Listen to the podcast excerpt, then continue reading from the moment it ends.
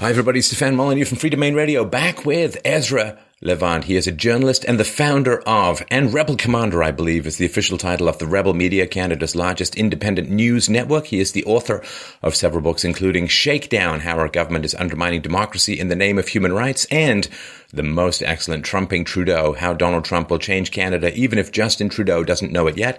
The website, EzraLevant.com. The Rebel is at therebel.media and twitter.com forward slash Ezra Levant. Now, we're going to be talking about the impetus behind the website that aims to raise a million dollars to help some of the most needy and neglected refugees in the world. We're talking about SaveTheChristians.com. Ezra, thanks so much for taking the time today. It was my pleasure. Thanks for talking to me about this project we're having. It's uh, I'm really excited about it. It's very focused, and we just got back from Iraq, where we spent a week looking at what I believe is an anti-Christian genocide. Let's talk about that. This is something that is not emerging in the media, um, in the mainstream media, at least, for reasons we can get to shortly. When did you first become aware of this uh, hidden ethnic cleansing, this uh, these hidden attacks upon a persecuted minority in the Middle East? Well, I mean, I suppose I've always known about them. I mean, I, I, know enough about the history of Islam and the history of the Middle East. I mean, Egypt used to be a Christian country. Now it's a 10% Coptic Christian remnant in a Muslim country.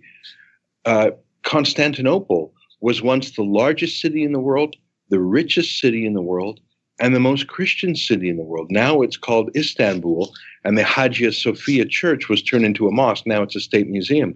So the idea that uh, a land uh, that's Christian will always remain Christian. It's false. It's historically not true. Even the even the West should realize that. When I was in Malmo, Sweden, I thought this used to be a heartland, hardworking, blue collar, shipbuilding Swedish town.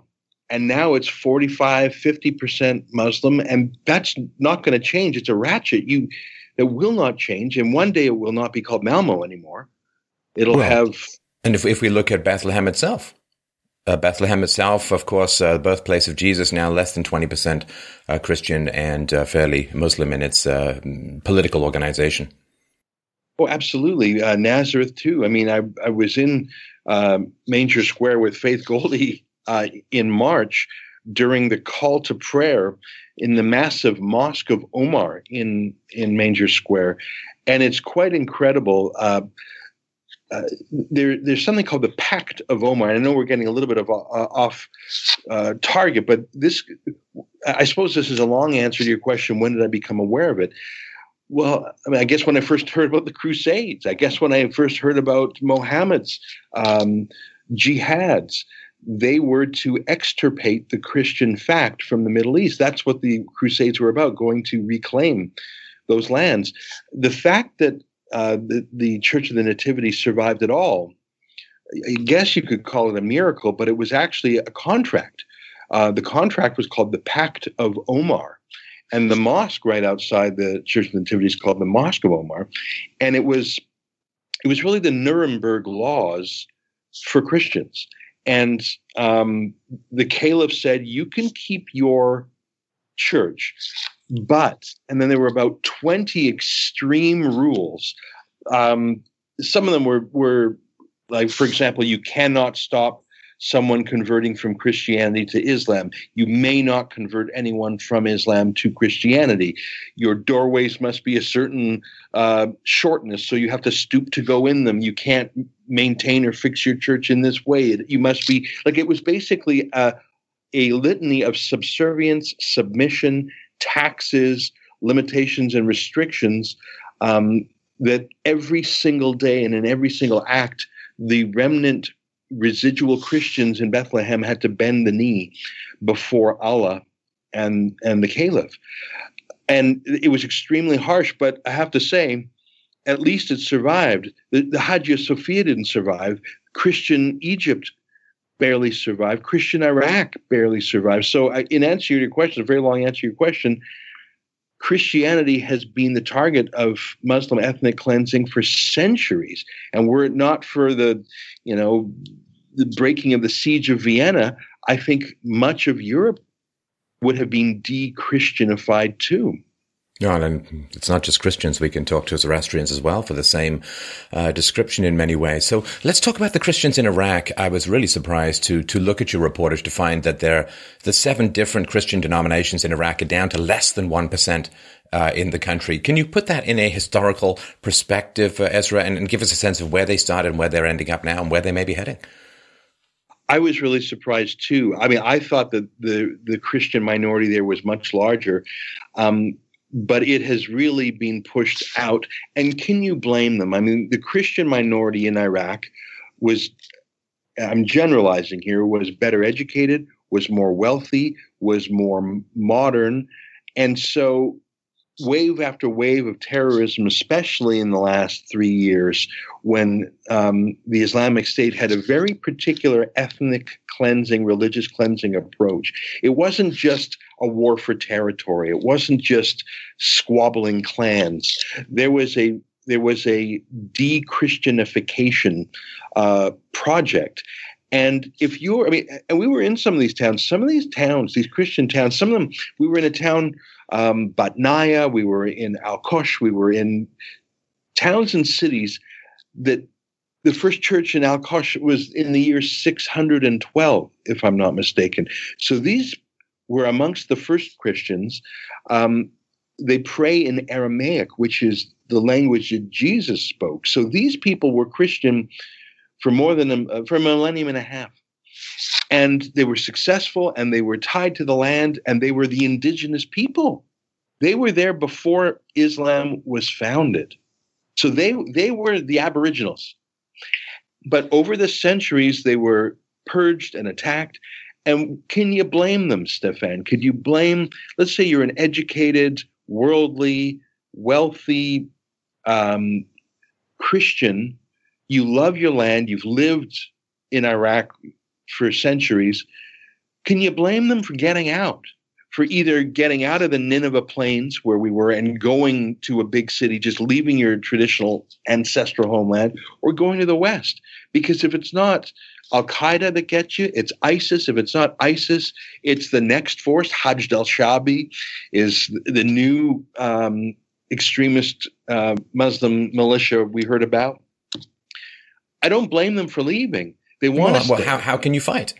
I mean, you, you have various governments around the world, including uh, under Hillary and Obama. You have various governments around the world handing these radical groups high tech weaponry. What, how can you fight? I mean, you can only flee from that kind of weaponry. You, you can't, what are you going to do? Take out a spoon? I mean, so, so the idea that there's some sort of stand that can be taken to me seems more suicidal than anything else. Yeah. You know, um, uh, we were in northern Iraq, uh, the semi autonomous Kurdistan region. They're having a referendum on independence uh, in just under two months. Um, I, I, didn't know what to think of that referendum, but I, I believe it's a, a, good thing for the Christians because I believe the Kurdish people are more tolerant of Christianity. Um, we met Kurdish Peshmerga, those are their militias, who were Muslim Kurds who had fought and died to liberate these Christian towns. Listen, I wouldn't want to live in Kurdistan, but uh, considering the neighborhood there, that's probably the best Christians are going to do. They have protection in Kurdistan. Kurdistan, yes, we saw some niqabs and some hijabs, but frankly, fewer than I see in some neighborhoods in Canada. We saw shirt sleeved women walking unsupervised by male guardians. We saw liquor stores throughout Erbil, uh, which will be the capital city. Um, and I mean, I'm Jewish myself, and at no time did I feel like I was in like a Saudi Wahhabi place. Uh, even the even the facial hair. I mean, Peshmerga man, they they sort of have the cop mustache, like the, you know, the the, the village trainer. Yeah, yeah, but uh, but um, even the look and the styles there are uh, I think in contraposition to the ISIS look, which is the long beard, no mustache, desert garb. Anyways, I'm going down a lot of tangents here. No, no, this is this is. I think let, us talk a little bit about this this Kurdish referendum that's coming up in in September. And I, I, thought it was fascinating the report that you got out of Mangesh. Of course, that is uh, you've got Kurdish Muslims who are living under a Christian mayor. It is a bi-religious town where the frictions appear to be relatively minimal. And you know, to me, private beliefs are private beliefs. It's when you hook them into the power of the state to impose those beliefs on others, as of course, you know, the, the embattled Christian Europe of, of many centuries of religious warfare found out that the, you need the separation of church and state in order for there to be the capacity for beliefs to live side by side. Otherwise, it's everyone just grabbing for the gun of the state, using it to impose their beliefs on others.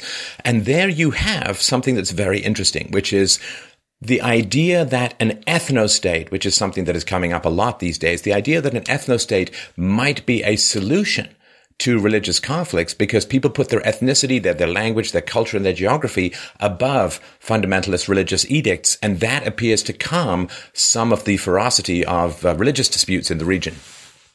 That's exactly what I saw there. And, and I'm, I'm still trying to figure out is it civic nationalism? Is it ethnic nationalism?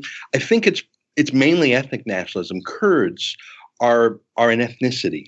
You can, you can be a uh, Muslim Kurd I think that's most of them. You can be a Christian Kurd that's a minority. I even met one guy who claimed he was a Jewish Kurd, and who am I to tell him he wasn't? Um, and they love being Kurdish. So what what does it mean to be Kurdish? Well, it's a geography, it's a language. They speak Kurdish. It's an ethnicity. It's a shared history. I mean, they're surrounded by people who don't like them much, whether it's the Turks or Iran or Syria. So they have this common history.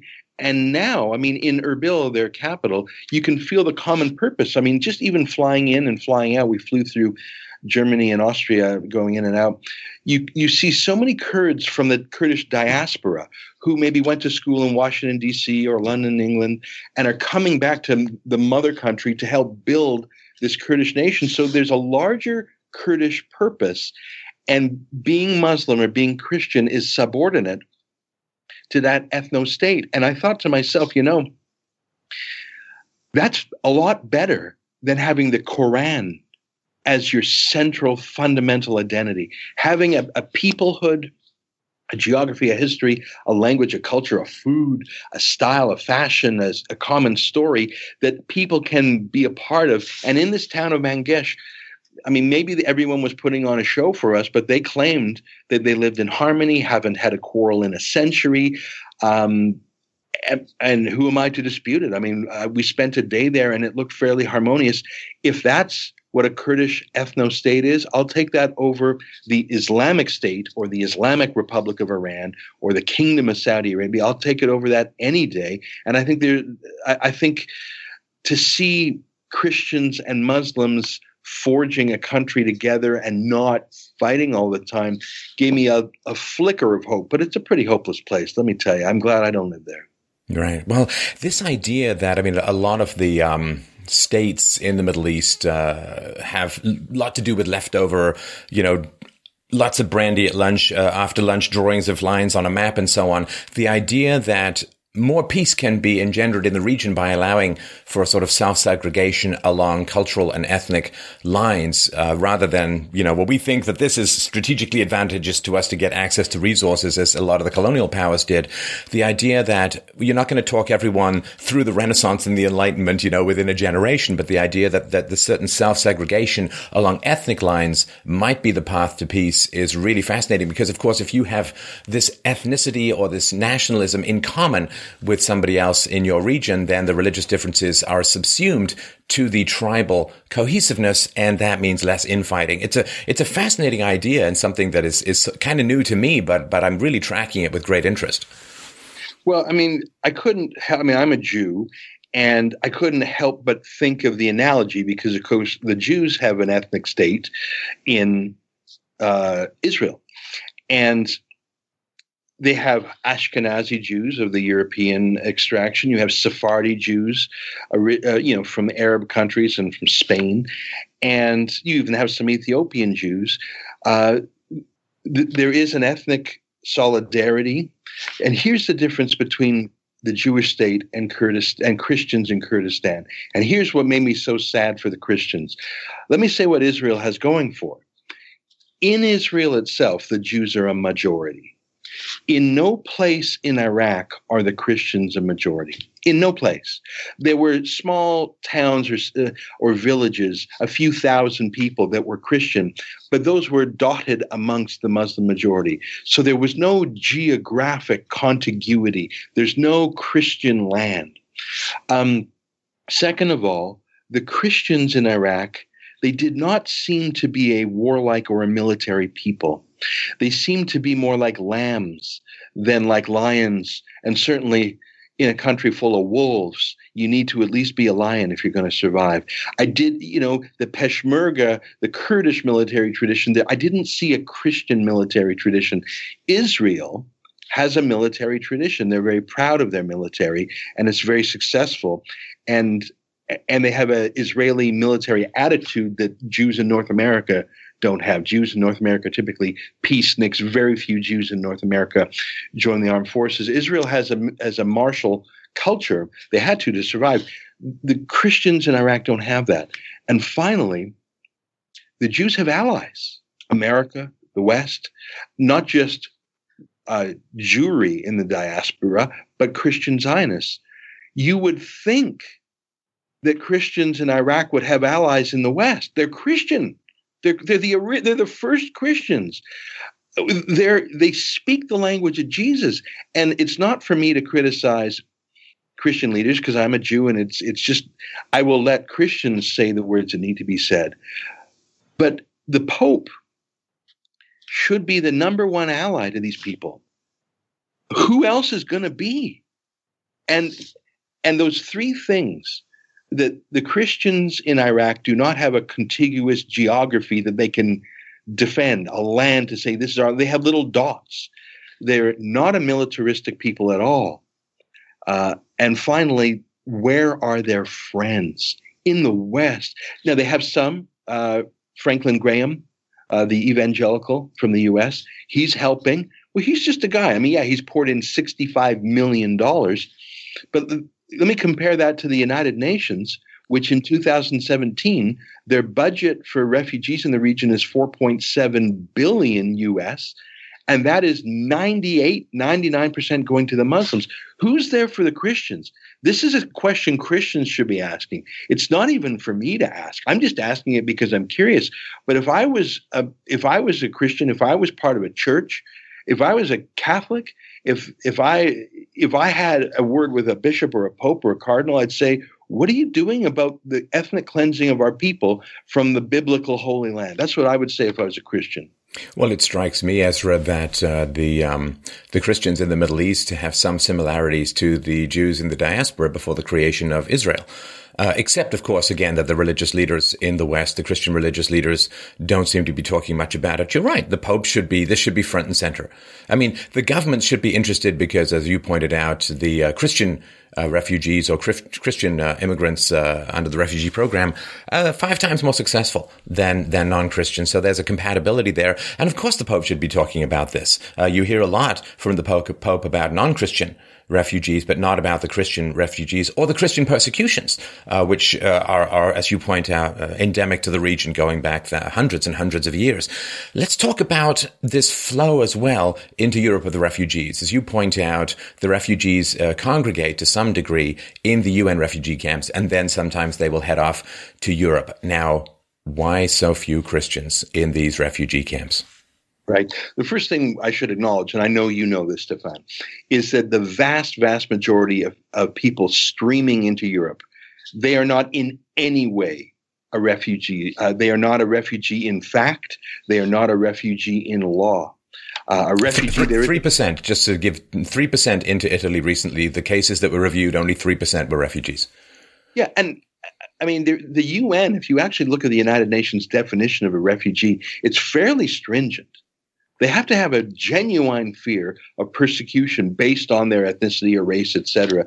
Uh, That's not what this is. This and is war doesn't mass- count. you cannot yeah. be a, technically you cannot be a refugee uh, during wartime because that's just conflict not based necessarily upon persecution by the state based on race or race or, or religion or ethnicity and so on. So I just want to point that out. People say, "Oh, they're fleeing the wars." That does not qualify you, to my knowledge, as a refugee. Not under the UN definition, it doesn't. Um, and uh, I mean, there is economic opportunism. It's just uh, it's stimulated. I mean, we know for a fact for, uh, that uh, George Soros and his Open Societies Foundation has a multi-million dollar campaign to have these human trafficking corridors into Europe. So it's it's human trafficking. It's um, uh, uh Erdogan, the president of Turkey, releasing or controlling massive flows of people for political bargaining chips with the rest of, of Europe. So there, there's a lot of layers there. It's pursuit to the welfare state too. There are many, many refugees, of course, who don't, and they're supposed to, of course, stay in the first country, surf, the first safe country they land in, but they continue on and on until they get to the most generous welfare state. So that is uh, another thing that belies the general narrative. Yeah, when I was in in Malmo, I met a uh, Muslim refugee. I use that word loosely. He said it was his fifth country he had been to. Um, I can't remember. I, I, remember he was in Austria. Uh, I can't remember all the others, but he wound up in Sweden. And I said, "Why? Why did you go through five European countries?" He said, "Because they gave him the biggest house for his family." in Sweden. So these are not that, that's not a refugee when you're a comparison shopper for who gives you the mo- biggest houses. Anyway, let me pull it back to the Christians. These UN refugee camps, you would think that these are the people who perhaps are at risk of a genocide based on their religion, their ethnicity, whatever, their race.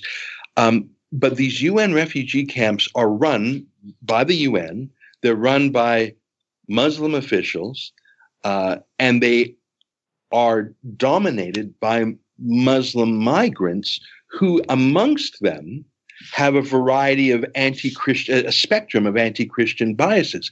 Some are full out ISIS. Some truly are, you know, they have the ISIS beard and no mustache and garb, and they they have the ISIS flags.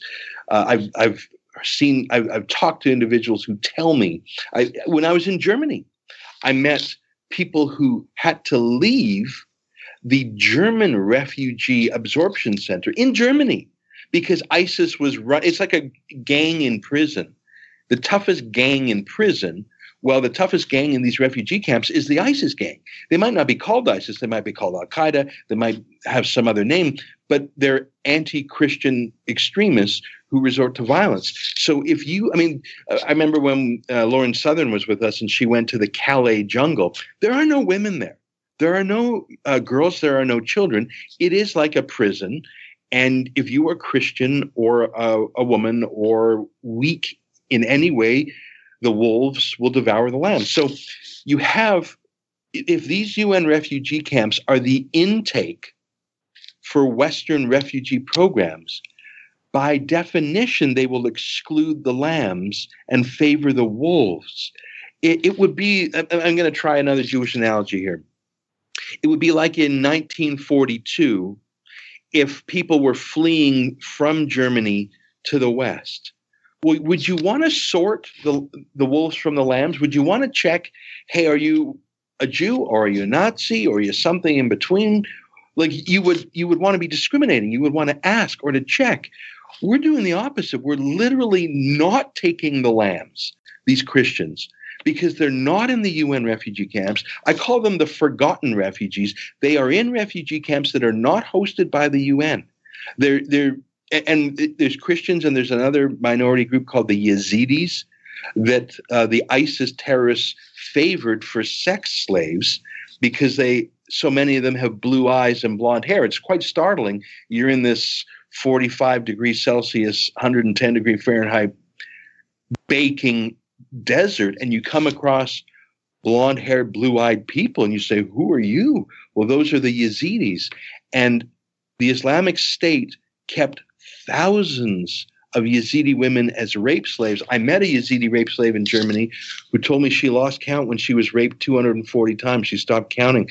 It's horrific. That is the kind. So you understand the ethnic cleansing. A Christian town, they hear that ISIS is coming in. They have three choices. I've, I've, seen the edicts. They, it's like a, again, I'll use the example of Nuremberg laws. Uh, ISIS gave these Christian towns. It, it was like a, a posted uh, fatwa. Uh, you must convert to Islam or bend the knee and pay the jizya and other humiliations and sub- subordinations, or uh, be killed by the sword. I, I, I've seen with my own eyes these pamphlets. So the Christian, wouldn't you flee? Wouldn't you get the hell out? And so they they fled, but where do they flee to? They can't flee to a UN refugee camp. They they flee to these to family in other parts of Iraq, or they flee to these forgotten camps. I think we have to be very strict with our refugee policy. But if we're going to take refugees, for God's sakes, why don't we take the lambs instead of the goddamn wolves? It is um, it is really astounding how little of this filters through to the general population. I mean, even in countries like America, where significant uh, devotion to Christianity, a lot of fundamentalists, and so on, it is really astounding how little of this is getting through. Now, as you point out, there is a lot of behind the scenes work, or at least behind the mainstream media scenes work that is occurring from Christian groups to try and help these charities uh, and and help the Christians uh, in in the Middle East. But uh, it is it is astounding, and it, it shows the power of propaganda and the power of unified political ideology that this does not seep through. And a genuinely victimized group that are refugees uh, from persecution by any reasonable moral or legal definition are not even not helped. They're not even mentioned in the mainstream media. Yeah. You know, I was with uh, Faith Goldy in the town of Batnaya, which is right on the border between Kurdish Iraq and the Iran controlled part of Iraq. That will probably be the international border if the referendum passes. The town had yet to be repopulated. It was reconquered a little more than six months ago, but it's it's like Stalingrad. It's like every building is rubble. Uh, it was like a ghost town. It's quite eerie. Imagine being a town in a town of six thousand formerly 6,000 people. No one's there. It's like these movies, you know, The Last Man on Earth or something. That's a comedy, but believe me, this was no laughing matter. We were in this town by ourselves and we had two bodyguards with us who were nervous, I should say, because this was near the border. Mosul was. You could see halfway to Mosul, and this was the final attack on Mosul. And I think our bodyguards were worried that some ISIS people would be, you know, we heard tales of ISIS soldiers shaving their beard, changing into Western clothes, and sort of melting in with the rest of the refugees fleeing Mosul. So we were in this huge, not we were in this ghost town. No, you could hear a pin drop in this town, and um, eerie going into houses. Who lived there? Were they killed? Did they flee? Are they coming back? Are where are they? I, I mean, I I, I, took a few steps into one house. Our bodyguard said, Don't, there may be some unexploded ordnance in there. But more than that, I felt invasive. Imagine just walking into, imagine if you were in a town of 6,000 people and there were no one there. You Would you walk into a home? I walked a little bit in, but I felt like I was being a voyeur. But it was a dead town. But let me tell you the most interesting part of that town it was the church. Uh, you, imagine you're an ISIS terrorist. you're fighting Kurdish Peshmerga. You're fighting Shiite backed Iranian militias. You're fighting the American Air Force. You're fighting you're fighting everybody. But you make time in your day to go to the Christian cemetery to break the crosses, to to to smash icons of Jesus. You I mean you're you're surrounded. You're you're in a siege, but you you clear time from your from your fight to go desecrate the cemetery. And that reminded me of, you know, the only time I've seen religiously desecrated cemeteries was usually Jewish cemeteries in, you know, in the 30s and 40s in Europe. That's how it looked to me. These ISIS terrorists, why would they take because they're they were trying to defile the Christian presence and ex expurgate any Christian holiness from the town. So the church itself, let me tell you this story. The, the church itself, they torched it, They tried to rip the Christian prayer books, but that's like ripping a phone book. They're very thick. You can't rip a, rip a prayer. You can't. So then they, what they couldn't burn, they would shoot uh, and use the cross as as like the bullseye. I they would do target practice on these Christian prayer books. They smashed every icon of Jesus or Mary you, you don't realize how many crosses are in a church until you see all of them snapped. Like any wooden cross, they would break it um, as a symbol symbol of of breaking Jesus Himself, breaking the cross itself. Uh, putrid violations, like the most gross defilements you could dream up. Every, window smashed. Again, I was thinking Kristallnacht, what the Nazis did to the Jews, the Islamic State was doing to these Christians uh, ISIS uh, Arabic graffiti everywhere. We had uh, people who translated for us. It, it, basically said, This is Islamic land. You Christian slaves, uh, get out or we'll kill you. You either get out or we'll kill you. There was sort of a. in the church uh, in Batnaya, there were sort of seven condemnations of Christianity. But let me tell you what the most terrifying part was. In the smaller chapel of the church, that was still covered in smoke and smashed and and just defiled in every way. It was it was like if you un, unleashed a, a gang of Satanists in a church. Imagine the gross things they would do. But here's what ISIS did: lots of Arabic graffiti. But I was stunned, and so was Faith Goldy, who was with me. We were stunned to see German language graffiti. German. We're in the middle of, of the Nineveh plains in Iraq. What is with the German anti Christian bigotry? And I, I still remember some of the phrases you cross slaves, get out or we'll kill you. Um, you're a shit religion, shit cross. Like, and I thought, who's writing in German? Well, obviously, a German educated, maybe a German born Muslim who joins ISIS and goes to Iraq to kill and rape. And they're in Batnaya, Iraq, a place you will never go in your whole life, I'm sure. ISIS was there, Germany, German terrorists. And what happened to that terrorist? Was he killed in the liberation of the town? I hope so. Or did he melt in with the refugees, make his way to a UN camp? And is he back in Germany now, battle hardened, tasted blood, numb to murder, part of a chain of command, maybe, weapons training. Like that's the thing. Terrorism went from Germany to Batnaya, but then did it go back as a war vet, still part of a chain of command to do things in Europe? I don't know. Who knows? Just like I don't know what happened to the Christian families whose homes I stepped into.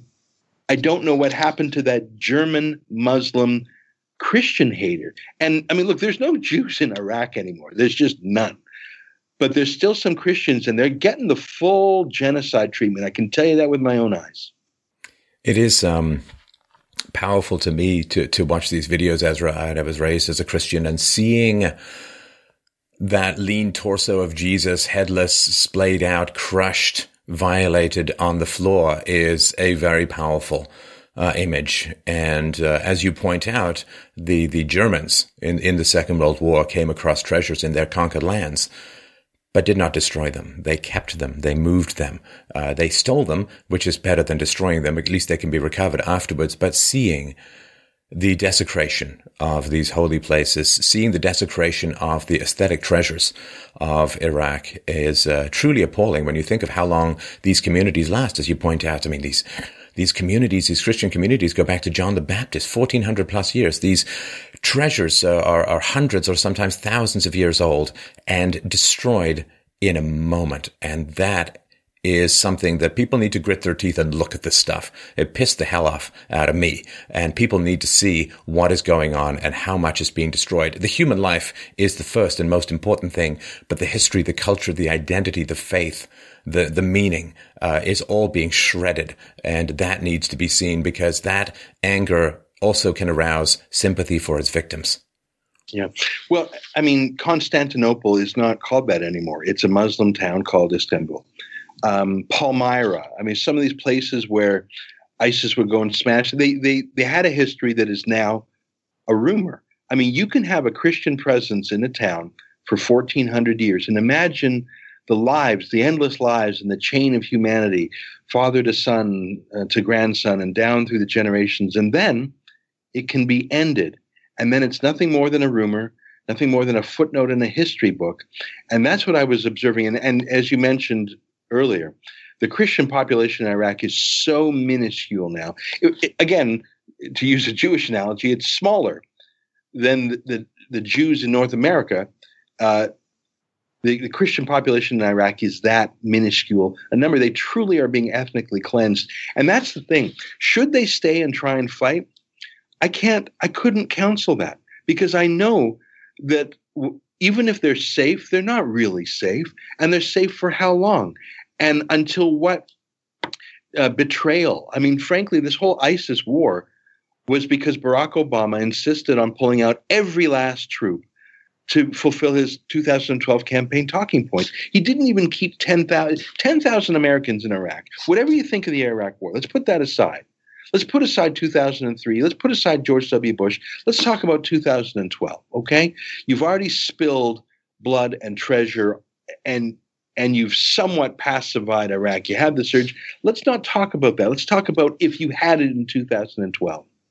And then to pull up, pull out so abruptly in in defiance of the pleas of the people saying, please help us, help us, ta-, and to create such a void.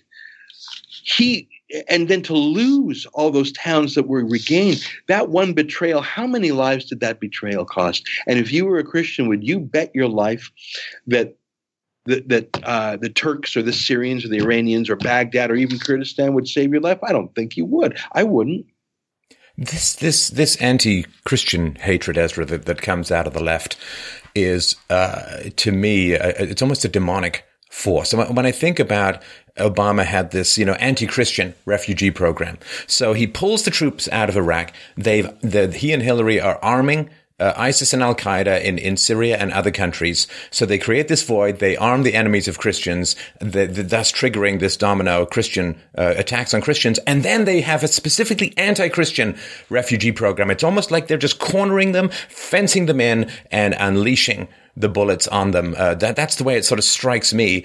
And this shift away from the genuine refugees, uh, the, the victims of the, in this area, to groups that can include the perpetrators is, I think, one of the great betrayals in history. And it's a little, you know, history gets clearer as you go forward. It's one of the great tragedies of history that the patterns only emerge. What was the pattern of appeasement in the 1930s under Chamberlain and other Western leaders? That pattern becomes clear only after the fact. And I think that this will be seen as one of the most brutal betrayals uh, of, of Western values, of, of Christian fellowship uh, in the history of the West. Well, I mean, the, the Middle East had strong men for decades. They were like those giant faces on Easter Island. You know, um, they they would endure for decades. And then Hillary and Obama sparked the Arab Spring, and they put their friends, the Muslim Brotherhood in Egypt. And and listen, none of those tyrants were good people, but there's degrees of tyranny. And um, you know, Hosni Mubarak, um, Bashar Assad, those people, those leaders killed, but there was a certain order. It wasn't a war of all against all. And and I'm not here to to write a reference letter for Muammar Gaddafi, but there's someone who did what the utopian neocons hoped would happen after Gaddafi saw the invasion of Iraq. He had, I'm not going to say his come to Jesus moment, that wouldn't be a fit, but Muammar Gaddafi gave up his weapons of mass destruction program. He paid more than a billion dollars in reparations to that, uh, I think it was a Pan Am flight that Libyan agents blew up. Have you ever heard of a terrorist paying reparations to terrorist victims? I, I can't even think of that in the, all the history of terrorism. He he he turned to the West as much as any Arab dictator could he, he, did everything the West asked him to, and yet he was de- he was thrown out, decapitated. It, actually, he wasn't decapitated. He was he was killed in a horrific way. But the The Libyan he was uh, just just for those who don't want to look this up. He was, uh, as far as I understand it, uh, sodomized anally with bayonets. Uh, it is uh, an unbelievable way to go. And I'm sorry to interrupt your narrative, but this also ties into North Korea. If if a dictator gives up his weapons of mass destruction, who and, and this dictator being the shield between uh, the, the Africans and Europe. And he said very clearly, if you get rid of me, um, uh, Africans will pour into Europe. This dictator, Gaddafi, gives up his weapons of mass destruction, and this is the fate that he ends up with. And every single other dictator now around the world is schooled in that lesson. You will end being dragged through the streets, anally raped by bayonets if you give up your weapons of mass destruction. And then the West has the audacity to go to these other dictators and say, y'all need to give up your weapons of mass destruction. And they're like, are you kidding me? We, we just saw this movie. We know how it ends. Yeah, and and it, it, was so pointless to get rid of Gaddafi. Why? What was there? Some was there some uh, Thomas Jefferson or Was- George Washington waiting in the wings? Was there some great liberal Democrat who was that all Libyans were just waiting for? That was a clannish tribal society that Gaddafi was tamping down and they just decapitated the regime and it turned to madness of which the Benghazi attack was just part. And like you say the total freight train you know the the number of migrants not just from Libya but from central Africa who have poured through and for what? Why? What was the point? And and I and I we're getting far afield, but the the horrific brutality that ISIS is operates even in in northern Africa as well. And and I just I'm not saying Gaddafi was a good guy. I'm not, I'm certainly not saying Saddam Hussein was, but to replace these regimes with nothing but the madness, the war of all against all. That's truly the war of all against all there. But the, well, but I mean, people people can get angry at Gaddafi, of course. I mean, yeah, but we we all want things to be improved, but these things take time. And my question is, where is the outrage of the world when it comes to there being open slave markets? In Libya at the moment. Gaddafi, yes, not a great guy. His people did relatively well. There was electricity, there was some peace, there was some cessation of religious conflict. When you have very powerful fundamentalist ideologies in a region, they invite a strong man to keep the warring factions at bay. Now you have migrants being dragged, raped, killed, sold as slaves. And where is the outrage of the world? I mean, I'm old enough to remember the outrage of the world in the 70s and the 80s about the apartheid in South Africa. Where is the outrage of the world with the apartheid against the Christians in the Middle East? It doesn't exist. I have a theory as to why, but I'll get your comments first before I dive into that. Well, yeah, and you know what? I remember Alan Kurdi, that young boy found on the beach in the meticulously photographed, photographed and publicized uh, photo he was already in Turkey. So he was he was Kurdish, as the last name implies. He had already left the hot war and he was in Turkey. But that one image was so propagandized in the West, and that led to the floodgates opening in Europe and in Canada too. We later found out that he died at the hands of his father, who was the human smuggler. So, and, and, I know I'm getting off on a tangent here, but you know that little boy on the beach. That oh yeah, no, the father was in an overloaded boat that was not fit for passage, and he was trying to get, I think, to Canada for dental work. He was, he was not fleeing the, the bayonets of, of fundamentalists in the region. His his sister, who lives in Canada, said he was going to Europe for for free dental. So what's that got to do with being a refugee? What's that got to do with uh, he, he his own father? Caused his death, but those propagandistic images combined with Western self loathing, with the globalist, borderless uh, mania of our age, it's terrible. And and I think what's the worst about it is it's being done in the name of refugees. These are not refugees. The true refugees who need refuge have not left they are still in these forgotten camps or they're still at risk. We were in a town called Telskuf where some Christian families are starting to come back, and we brought some food aid with us. We brought a truck, 10,000 bucks worth of uh, cooking oil and sugar and tea and tomatoes and stuff. We handed it out to these Christians, and there was another charity there that was handing out sort of water cooler air conditioners those people, I mean, they've they've chosen to go back and try and repopulate this Christian town, But we saw Christians in refugee camps who have been in those refugee camps for nearly three years, and they have been locked out of the United States under Barack Obama and locked out of Canada under Justin Trudeau. They literally prefer the wolves to the lambs. As far as this leftist hatred for Christianity goes, I think that the numbers are fairly clear. I, I looked some up just before. Christianity, um, post Renaissance Christianity, has traditionally been opposed to big government. You have uh, Christian early American fundamentalists uh, very, very much against the New Deal, very much against the expansion of government powers uh, under FDR. We've got the contemporary Christian right supports smaller government, and and some of them are open, laissez-faire free markets and so on. And the white born again evangelical Christians, 81% voted for Trump and only 16% for Hillary. If you look at other groups, it's very hard to find. I guess outside of pure libertarians, it's very hard to find any of those kinds of numbers. You have American Jews voting overwhelmingly for Hillary. You have uh, Hispanics and Muslims voting for a large government fairly reliably. This is true across the Western world. So to me, it is not so much that the left hates Christians, it's that they love state power and wish to expand it. And the Christians are in the way. And it's something that I talked about with Dennis Prager recently. If you have a large God, you have a small government. If you have a small God, you have a large government. That seems to be the equation. So to me, this love of power, we know that power is addictive. We know that power destroys, the lust for power destroys empathy. And I think that, that a lot of people on the left are more than willing, if not downright happy, to throw these hapless Christians uh, under the increasing wheels of state power because the Christians may stand between them and basically the infinity of power that they thirst for and, and lust for. It is sort of the, the, the, Lord of the Rings ring that, that they're after. And it seems that there's no pile of bodies too high to stand between them and their goal. And I think that it needs to be understood when people look at refugee programs and people look at government sponsorship of this stuff. They are importing in general people they know are going to vote for bigger government and they are excluding and often damning to die the people who would stand between them and their prize. Yeah. I think there's a few things going on. I mean, I think it was Peter Brimelow who came up with the phrase alienist, the opposite of a nativist. A nativist loves the country of birth. He's a chauvinist for his own um, history, his own society, his own kind. An alienist, I think it was Brimelow, is someone who is the opposite. He positively prefers the other. He prefers someone other than himself. He hates his own culture.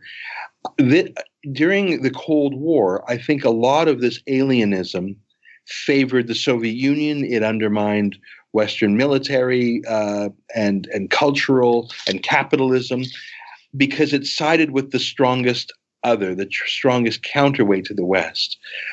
After the decline of the Soviet Union, I see that alienism being transferred a little bit towards China in terms of geopolitics, but in terms of culture and demographics and race and religion and, and politics, I see it transferred to what's the great counterweight to the West these days? I see it Islam. So I, I think that's one thing.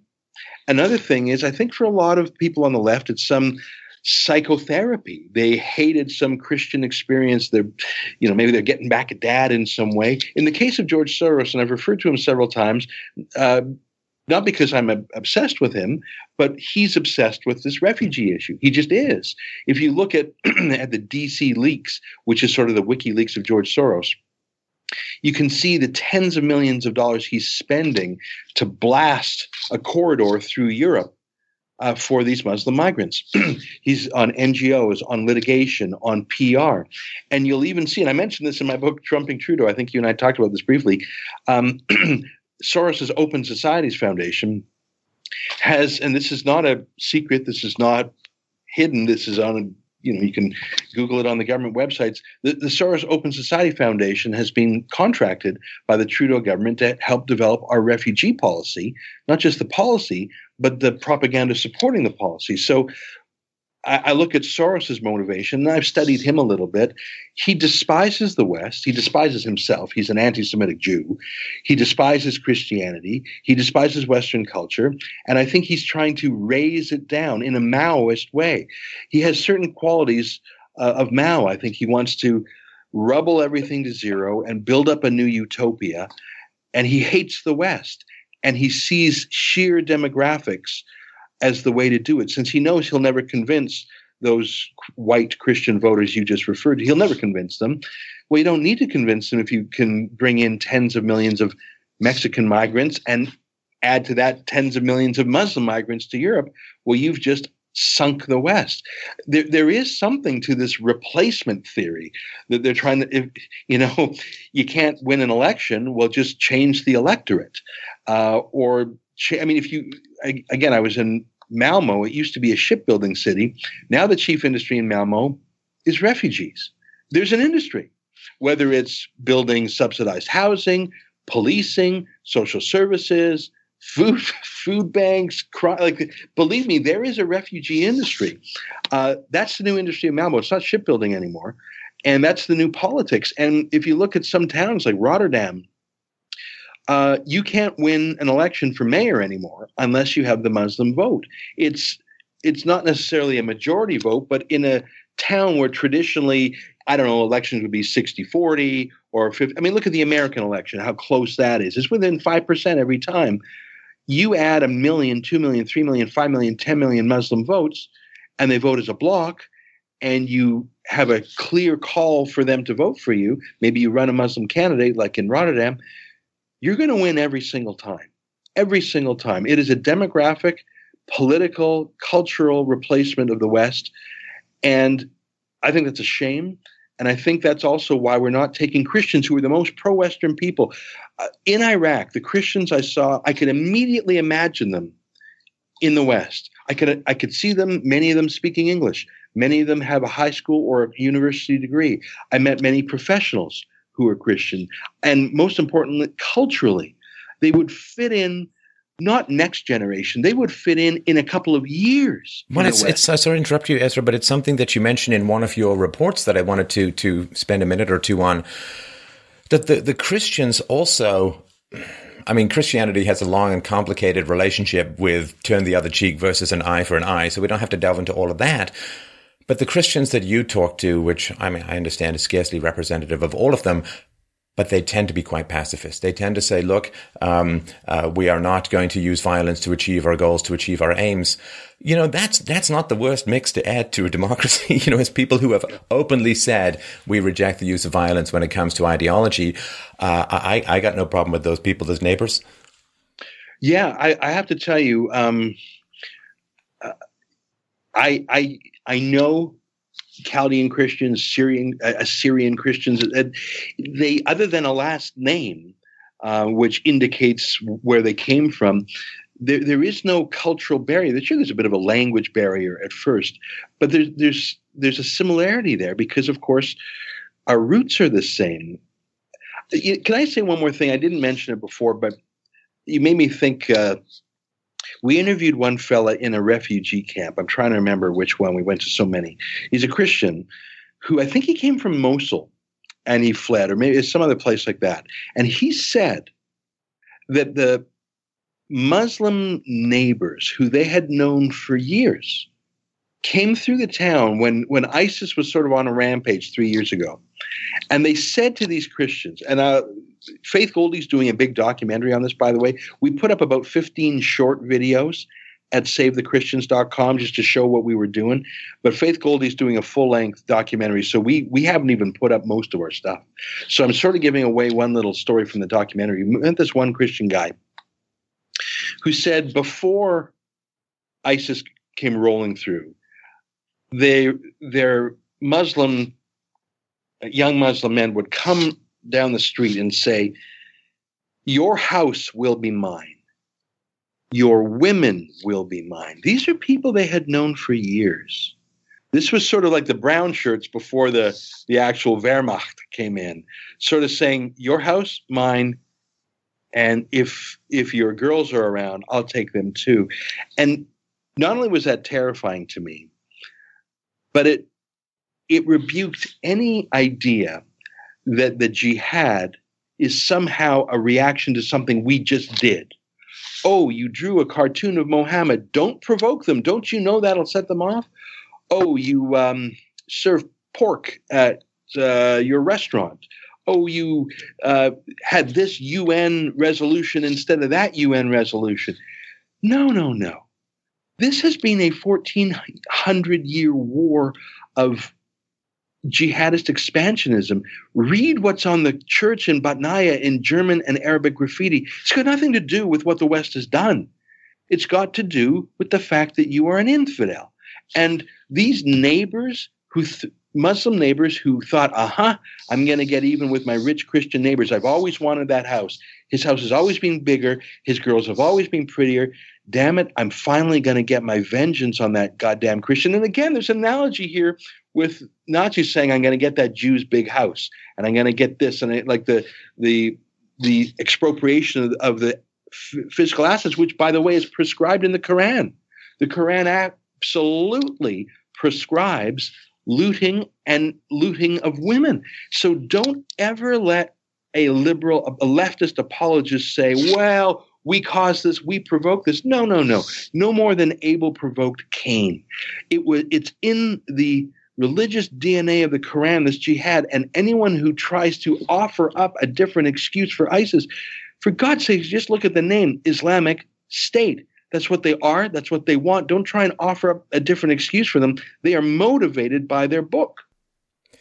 Let's talk about what you hope to achieve with um, a, a, website that I hope people will come and visit, savethechristians.com. Uh, what's the goal and, and, how can people help? Thanks for asking that. Uh, there's two goals. One is to produce Faith's documentary.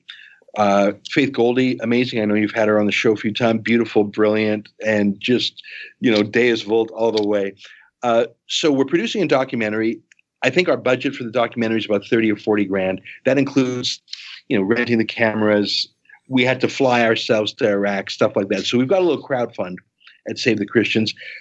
We've got two crowd funds though, and I want to make this clear. We've got the journalistic crowd fund over here to do our journalism, and that includes our expenses.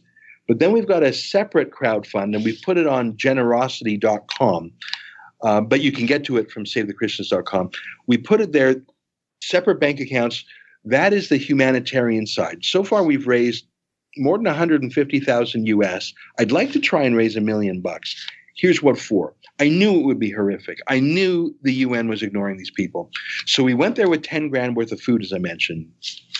But part of our trip, besides doing the documentary, was to sort of do a visual audit, to take an accountant's point of view, an auditor's point of view, who is the least corrupt person who's helping Christians? and that is a difficult question to answer in a low trust society where it's very difficult to get a straight answer. Everything is opaque. There's always a scheme or a con. And if you don't know who the mark is, it's probably you. Even the 10,000 bucks worth of stuff we brought, like the truck arrived and we handed out the, the cooking oil and all that. But I later found out we had been billed at least 200% of what the real bill was. Now, I knew that was going to happen. It was only 10 grand, so it's not the end of the world. We, we had to do something when we came. But the trip was we met with probably six different charities and we really eyeballed them. Are these folks spending it on luxuries? You wouldn't believe how many charities there are five star luxury offices, limos, servants. Or are these people so busy helping Christians with food, medicine, water, whatever, that they don't even have time to talk to us? It's almost like they're a surgeon doing an operate, operation saying, Pass me that scalpel if you want to talk. Like, so we found in our one week there, we found who not to deal with, and we believe we have found a pro Christian charity that focuses on Christians, believe me, enough people are taking care of the Muslims. Let Saudi Arabia, Qatar, Kuwait, Oman, Bahrain, UAE, let all those rich Muslim countries take care of the Muslim refugees and the UN 4.7 billion. We're focused on Christians. So our criteria number one, can we help the Christians? Number two, can it actually be a real thing that they need, like medicine or food? And number three, can we get the corruption and graft and embezzlement as close to zero as you can, given that you're in Iraq and not Switzerland. And I believe we have found uh, a pharmacist, actually, who impressed us for his honesty and no BS. And uh, we will make the announcement probably next week of the particular Christian pharmacy that we want to support. So, in, a very long answer is all my answers been. If you go to savethechristians.com, you can help with Faith Goldy's documentary. You can click that PayPal button if you want to.